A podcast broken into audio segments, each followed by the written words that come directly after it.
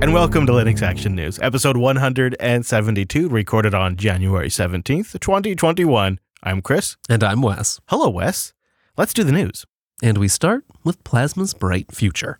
The currently in development 521, due for release sometime in early February, features some exciting improvements both in the UI and under the hood. Yeah, we wanted to give you an idea of what will be landing in distributions released around that time. And picking up on the UI side, there will be updates to the Breeze theme that look really sharp, but also an overhaul to the kickoff menu, the default launcher menu that brings a two panel look to it. Uh, we'll have a link in the show notes so you can see the screenshots for that. And then a feature that I'm really excited to see, besides dynamic audio indicators, is an update to KRunner, which is Plasma's built in application launcher. With KRunner, anything in Plasma, from launching an application to rebooting a computer to a command, anything can be done in KRunner. And one of the things they're adding is the ability to pin applications to your KRunner menu, which which is just so nice because that's probably probably the, the, the primary way I, I interact with the Plasma desktop is through KRunner. Uh, but there's some nice under the hood stuff too. Oh, great. One more thing to customize. No, no, I kid. I also use KRunner all the time. Under the hood, though, Plasma 521 will officially be the first version that integrates with systemd at startup. I know it's kind of surprising it took this long. GNOME's been doing that for a while now on many distributions. What you might notice as a user is a much faster start time, and that's pretty nice when it's your main desktop. Under the hood, some of this stuff was important because it avoids process race conditions during startup, better session cleanup, and some fancy integration with things like C groups that just wasn't possible before. Yeah, that's interesting. But even if you're not a systemd fan, you're going to love the updates that are going into KWin. The compositor now provides an option for you to choose two different modes smooth animation or a lower latency experience. I can't wait to play with that. But also, the, the work brings support for mixed refresh rate display setups on Wayland. In fact, a significant chunk of work around Wayland is going into this KWin update, which is going to have ramifications upstream. It really does seem like there's a lot of great work going on in KWin right now. And isn't that just a classically Plasma option? they even say it in the GitLab where they write that we have to choose between latency and stable animations. And given that we cannot make such decisions for the user, a new option has been introduced to set the desired latency level. By default, you get medium, uh, but then you can choose to get more stable and smooth animations, or if you just want speed, set it to reduce latency. Wow, you're right. This is quintessential Plasma versus GNOME difference. The GNOME Shell desktop would just be like, yeah, we're doing low latency, or nope, we're doing super smooth animations. It's not user configurable. It's just baked in. And they could argue for consistency. Uh, uh, it's nice to see it. There seems to be a acceleration of Wayland development too for KWin. We had Nate Graham on Linux Unplugged 385 recently, and he does the This Week in KDE blog post where he kind of chronicles all all of the just super great stuff going on in the Plasma desktop right now. And one of the things he noted was the project as a whole really wanted to, to do a lot with Wayland in 2020. But it was when Fedora 34 announced that the Plasma Spin would become official and that the Plasma Spin would be switching to Wayland by default. It really kind of rallied the developers to really start cranking on that, and it's a good it's a good um, example of how a distribution plays a role in this ecosystem. A distribution like Fedora, in this case, which is known for shipping kind of cutting edge open source free software to their users, well, that reputation means that when that when that news hit the developers, they knew they they needed to get started. They needed to get that code upstream. They needed to get it in KWin, and it it kind of gave them a real goal to rally around. And it's a it's a nice insight into how the ecosystem works, I think. And it's also great for us end users and awesome to see the KWin support there. Even right now in 520, it's it's pretty good. It's daily drivable if you're on a single Intel if you're on an Intel video card with a single screen, you're you're not really going to have a bad time. It's it's going to work pretty well for you with a few small things. So they're not too far. It does start to fall down when you go multi-monitor right now and it looks like that's where some of this work has gone in specifically to solve that. And of course, I'm going to be pl- playing around with that lower latency. I'm going to have to set it to like lowest latency possible and see if I notice a difference. You want a fast but broken desktop. Got it. Oh, it cuts deep, Wes. That cuts deep. One feature we're not sure is going to make it into 521 is much improved fingerprint support in KDE Plasma, a fingerprint manager capable of registering multiple different fingerprints and support more widely across the desktop. And that last part is maybe what the hangup is. There's a nice MR over on their GitLab right now by uh, Devin Lin, who's put together a lot of this, a really new shiny UI, which I'm excited to see in production. But there are some concerns from some of the developers, Nate Graham included, that until support is really wide across the whole Plasma desktop, you might encounter some password forms or similar where it's just not supported and it is in one and not in another. They're probably going to blame the team for that. You know, it's going to be funny because if they solve for that, they will essentially have a superior implementation than Apple does with Touch ID on Mac OS because I've I've been on a Mac with Touch ID and there's dialog boxes that still require your password to say install software or do an update that do not support the fingerprint reader. Could you imagine if Plasma beats Apple to that? Here's hoping. Well, recently, as a holiday treat to us all, XFCE 4.16 was released. That release marked one year and four months of work for the team. As you can imagine, they're pretty excited about getting this one out. They had some big changes in the back end development, too. They migrated over to GitLab during this release. And they also made some updates to their visual identity they they really kind of went after the way all of the icons looked and made a more consistent, maybe more of a long term look to them, and they're nice and sharp. But there's also Wes some some pretty decent under the hood improvements as well. Oh, yeah, this feels like a well polished release. Here's an example support for fractional scaling was added to the display dialog. And along with that comes highlighting the preferred mode of a display with an asterisk and adding aspect ratios next to resolutions. And I just like that attention to detail, it makes it feel like a well thought out feature. Also nice to see, falling back to a working mode after a misconfiguration of the display layout has also been made more robust. And that's great because I really don't want to lose my whole desktop or have to unplug and replug some cables. Also included in 4.16, the file manager Thunar, which is one of my favorites, received a boatload of fixes and quite a few notable features, including pause for copy move operations, fancy, support for queued file transfer, remembering view settings per directory, and support for transparency in GTK themes. Nice. Have you ever had a server that needed a desktop for some strange reason? Yeah, uh, I have. XFCE is is my go-to in those kinds of situations where I want something that's fully functional, that feels like a a really usable environment, but also is extremely conscientious about the disk space, about the resources, about really all of it, even make you know using it in a remote session. Uh, so I'm just pretty thrilled to see the team have another release. It took them a year and a bit to get it out, and it's great to see it here. Congratulations to them. Next up in the show, we've got a PSA for older Intel GPU users out there. Yeah, anyone that had the Haswell GT1 graphics. Well, if you've been running a recent kernel, good chance you noticed that your GPU's been broken for about a half a year under Linux. It's it's kind of a hot mess of a situation. Yeah, well, Intel is generally well regarded for their Linux development practices, especially around things like uh, integrated graphics and continuous integration and testing to make sure that stuff actually works by the time they've shipped it upstream. Unfortunately, while they were trying to mitigate a GPU vulnerability, kind of similar to the Spectre vulnerabilities we've seen, another um, attack where there's some leaks from GPU access that you need to go in, purge GPU state, and just introduces more performance penalties. And this time around, it also introduced your GPU hanging when you tried to boot. That's not good. That's uh, that's the, kind of the last thing you expect. And the situation remained pretty bleak for about half a year. But there's a patch now that has a working driver and allows you to mitigate the security protections. You can pass a little bit of mitigations equal off type command at boot, and it will disable the mitigations at runtime and should restore the former glory of your Haswell GT1 iGPU. Yeah, that's another area where it's very similar to Spectre. It is a different command line flag, though. So if you have this particular chip and you're trying to mitigate this and Spectre vulnerabilities, well, that's two more things on your kernel command line. But if all goes well, these patches should be mainlined for Linux 5.12. And actually, ideally, the fix for this not booting your GPU bug will actually get picked up for 5.11 still, fingers crossed. And it seems like it's going to be backported to stable series of Linux uh, all the way back to 5.7.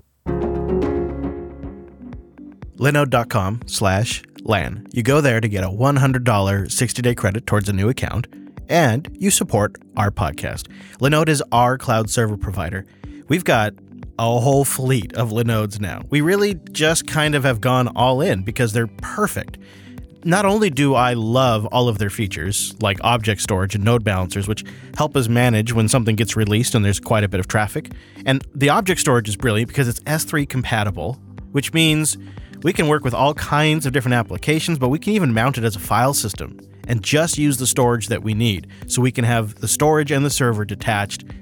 And that makes it so easy to manage things that are running in containers and applications that we want to spin up and not have to worry about allocating a ton of disk to the Linode that they're on. And it also means we can generate public URLs for those files. I just absolutely love Linode's object storage. But maybe you just need something simple, like a personal website. Well, they got machines that start at $5 a month. But I don't know, maybe play around. When you get a $100 credit, I mean, you could really see what Linode is capable of. They have systems with dedicated GPUs and dedicated CPUs.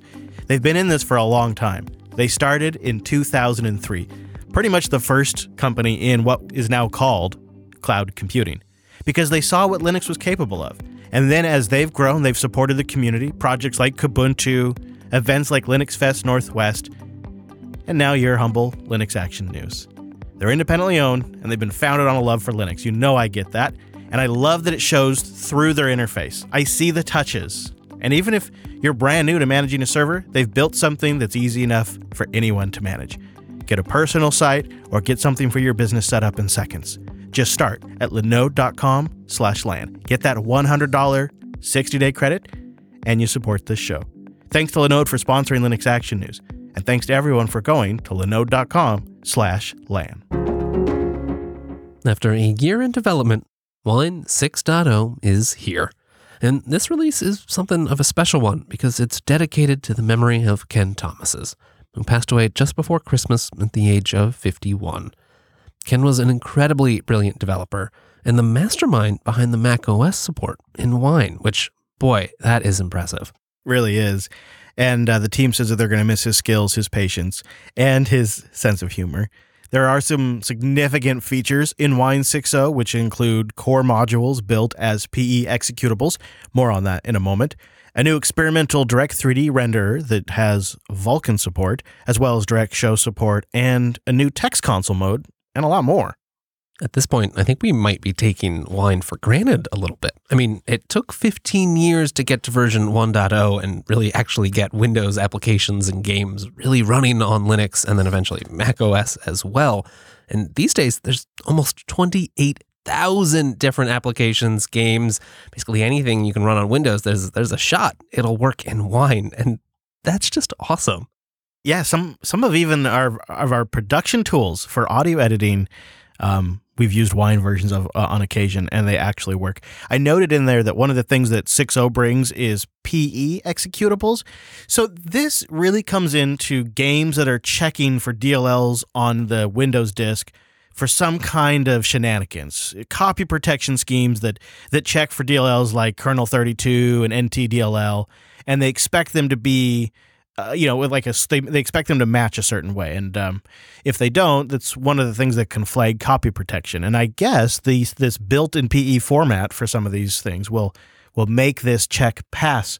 And there's three states that it can possibly find out. It can find out that it's on a fake system. It can find out it's in the middle of an update, and it can find out that somebody has replaced the files.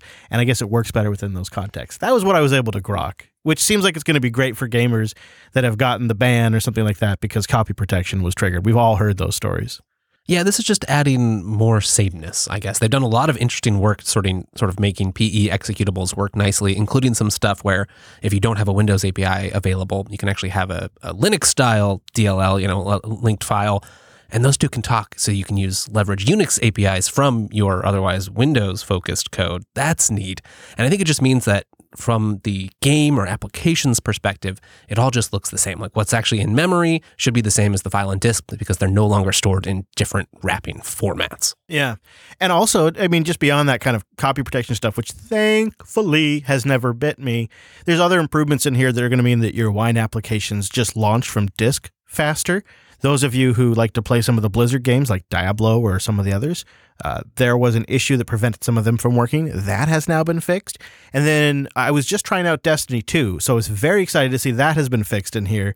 Uh, there was a launch crash issue. However, in my testing with Wine 6.0 release this morning, uh, I still was getting the crashes they said were fixed, so I may have something else going on. Speaking of slightly disappointing things, support for the obsolete 32 bit PowerPC architecture was removed. Hey, so long. But there's some good news in the same vein. There's now initial support for ARM64 on macOS for the shiny new Apple Silicon. Wow, that just took about a minute. How about that? Also, display settings are now being retrieved through XRandR 1.4 if it's available.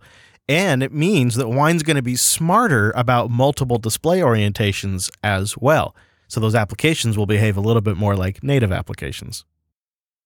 After last year's news about the future of the CentOS project, we saw a flurry of activity and speculation about various potential future rebuilds. One of the more prominent from Cloud Linux was called Project Lenix. We didn't know much about it then, and details are still scarce, but there have been some updates, including its new name, Alma Linux. Here's kind of what we do know at this point. The company Cloud Linux has about 10 years experience building uh, their derivative of CentOS. They already have been doing this for their customers. And they claim now that they're going to release a version of that as a binary one to one compatible fork of RHEL 8 and future releases. They promise to provide an uninter- uninterrupted way to convert existing CentOS servers with absolutely zero downtime or need to reinstall anything.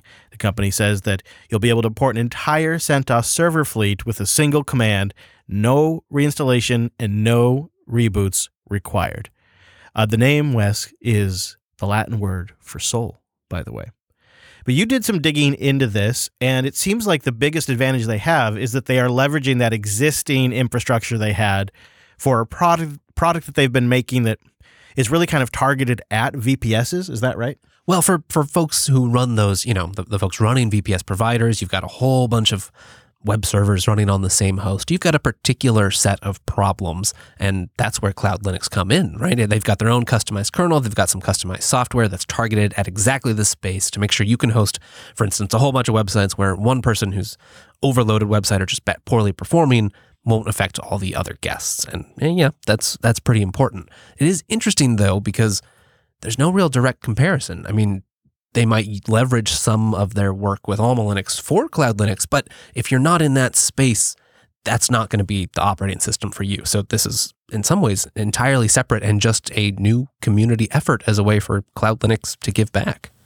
That is pretty great. Um, but it is interesting that, and I think in, they don't come directly at this, but their CEO does sort of acknowledge that they don't have a, a one-to-one path from what'll be Alma Linux to their commercial product. It's not like there's an uh, they don't have an upsell upgrade path. And some people may see that as a really good thing. I worry a little bit about what it means for making it a sustainable effort for them because you could say, "Oh, well, we already have the build infrastructure. We're already doing it for our product."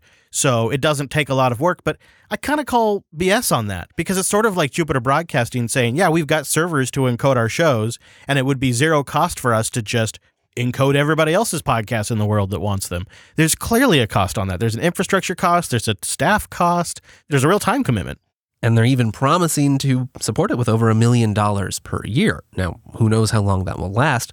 They also say that, you know, they will help out a lot, especially with their expertise in doing RHEL rebuilds already, but ideally, intentionally, it will be owned and governed by the community, at least to quote them. Well, that's interesting. And the governance aspect is something we're we're not really clear on yet, but they do seem like they want to have a lot of community involvement there. Their intentions seem really good at this point. And this is what's going to make for the differentiation between these different CentOS quote unquote replacements, if you will, because I still maintain that Stream is going to work for a lot of people. But you'll have different clones come up and how they are monetized and sustainable and how they are governed are going to be some of their key differentiators that make them appealing or unappealing to people for different use cases. Absolutely. And actually, um, in an interview, Igor Seletskiy, the CEO and founder, sort of said that, you know, I think the quote was around, well, nothing can really stop us except if no one uses our Alma Linux. You know, it's really up to the community. Will there be communities that form and actually are the soul of these efforts? And I think it's interesting that there are some different sectors. For instance, you know, Cloud Linux, their expertise is all about the web hosting version of things. Whereas I think for, for Rocky Linux and some of the other folks, there's a, a large contingent of high performance computing and scientific efforts, people coming from those communities. It makes me wonder how this all shakes out and if there'll be any little differences between their approaches. Yeah, in the meantime, their website is up. We'll have that linked in the show notes. And right now, the team is just working their butts off. They're trying to get this thing up and going. They, you know, they know there's a window of opportunity here to kind of grab the lead and they've got a pretty good backstory to make them seem credible. And they're targeting for an end of January, early February first beta release. Also, hopefully coming soon will be Podman 3.0, and it's got one feature I know you've been waiting for. Oh boy, me and millions of other users. Now, if you're not familiar with Podman, it's a daemonless container engine for managing OCI compliant containers on your Linux box akin to Docker. But it has been missing a Docker feature that a lot of the self hosted community really wants to see before they switch over, and that's Docker Compose support. The command line utility that orchestrates multiple Docker containers for local deployments was missing with Podman. And now with version 3.0, the team has been working hard to get Docker Compose support into Podman. That's, I mean, that's huge for me game changer for me. And I know that uh, you loaded the uh, fresh code, gave the new builds a try, and saw how good or bad the support was. How did it go? Surprisingly well. I think the biggest uh, drawback I noticed right out of the way was that there were no logs. You know, if you do an interactive Docker Compose up, normally you get to see all the logs for the containers you're running. Yeah. Uh, not so with the integration so far along, but you can just do podman logs, tac f, and then the name of the container, just like normal, and they're still there. They're just not shown through the interface of Docker Compose just yet. The other thing is there are a few missing features like renaming a container that's not yet available. So if you've done a, if you've started containers and then hit Control C and stopped and try to bring them up again without doing a full Docker Compose down, you'll also run into some problems there. But none of those are really deal breakers because most of the time, once you've figured out what you're doing with Docker Compose, you do it in the background anyway and you just start all your services up. You mentioned at the top there that it's a daemonless solution, and that's been a big deal for Podman because it was really simple and clean, and it sort of replaced where you might have previously done Docker run, you would do Podman run. And I think it's kind of been sort of a back-end solution up to now. You know, it might be leveraged by things like Kubernetes or OpenShift or other systems that sit on top and want to run containers but not re-implement everything themselves. Well, in version 2.0, they added the Podman system service, which included this whole new REST API. Actually, it's two REST APIs. There's a native Podman focused one, and they added one that inter- implemented basically the Docker REST API. And so that's how all of this works. There's a new service that you start just with systemd, and then it's got a socket that looks just like the Docker socket. Docker Compose just thinks it's talking to Docker. It's using the same REST API calls. Podman handles it all under the hood that's pretty brilliant. And the beauty of open source software when you need to implement compatibility like that.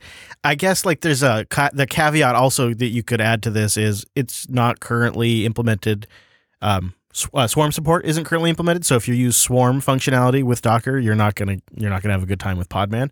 Obviously, not an, not an area that I'm concerned about in the slightest for me. I mean, I'm really gonna use this more like on our server and on my laptop. That's where this is gonna be a, a big game changer for me.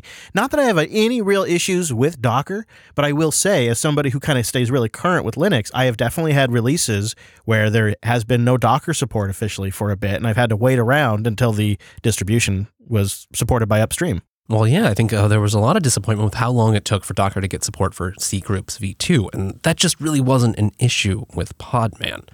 I think for now, though, we'll still see Podman as sort of the, um, you know, a tool in the tool belt of Linux users in the know, especially as they slowly add more porcelain on top here. And I think Docker's still got the name recognition and the cross platform support. So, say you're a developer on a Mac laptop, I don't know that Podman's going to have a great option for you unless you want to run your own Linux VM, whereas Docker takes care of that, plumbs it all so that you can kind of forget there's even Linux involved.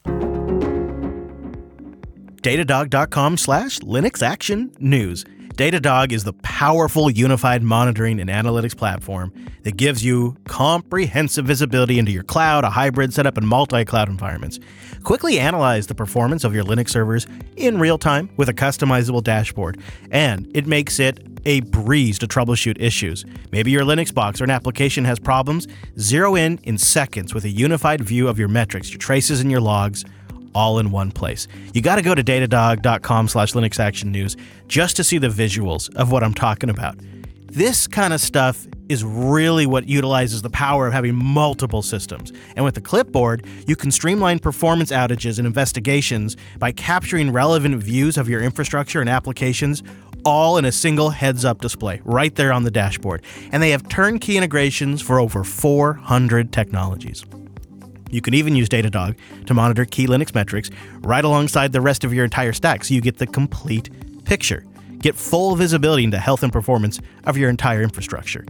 So start your Datadog trial today by visiting datadog.com slash Linux Action News. If you're having problems communicating with your team, Datadog gives you the metrics and the visuals to communicate. It was started by its founders because the dev team was having a hard time talking to the sysadmin team. And from there, they have built a brilliant product. So start your free trial, create one dashboard, and you'll get a free Datadog t-shirt. That's datadog.com slash Linux Action News. And a big thank you to Datadog for sponsoring Linux Action News. And thanks to everybody who uses our sponsors' offers, takes advantages of those offers, and helps out the show, and gets the free swag.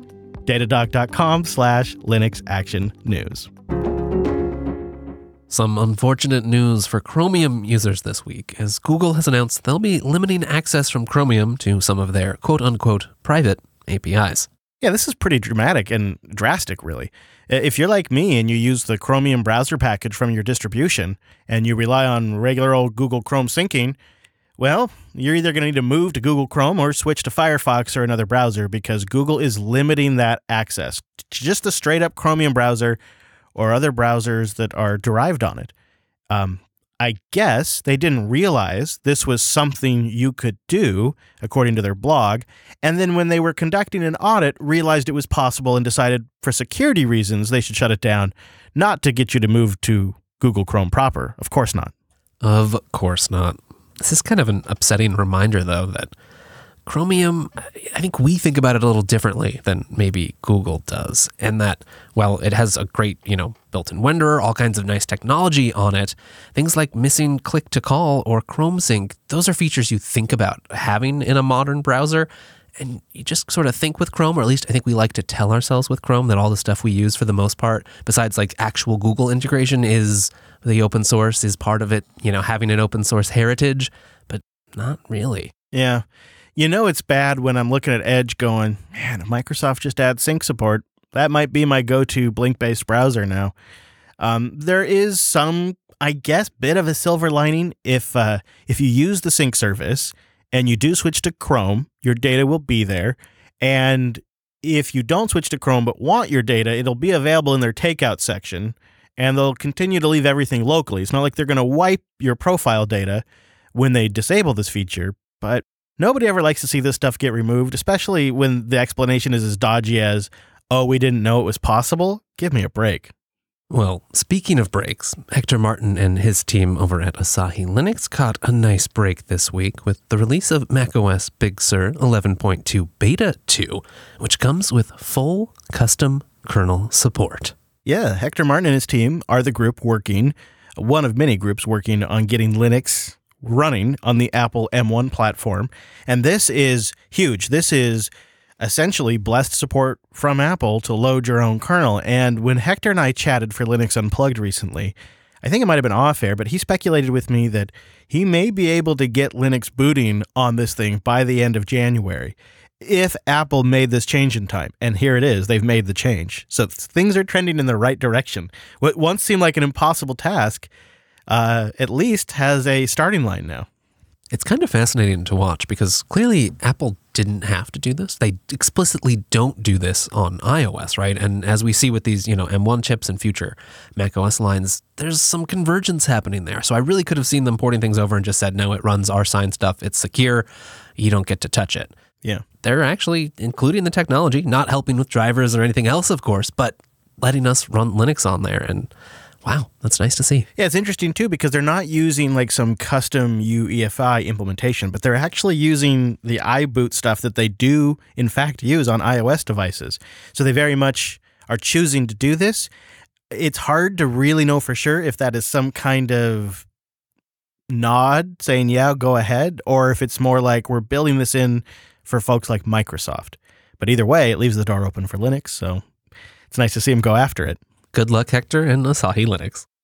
Well, that does bring us to the end of this week's episode. Check out linuxactionnews.com slash subscribe for all the ways to get new episodes. And linuxactionnews.com slash contact for ways to get in touch. If you have some time Monday evening and want to hang out, join the new Coder Happy Hour. It starts at 5 p.m. Pacific, 8 p.m. Eastern, and you never know when uh, friends like Wes Payne will be stopping by. But for us, we'll be back next Monday with our weekly take on the latest Linux and open source news. Thanks for joining us, and we will see you next week.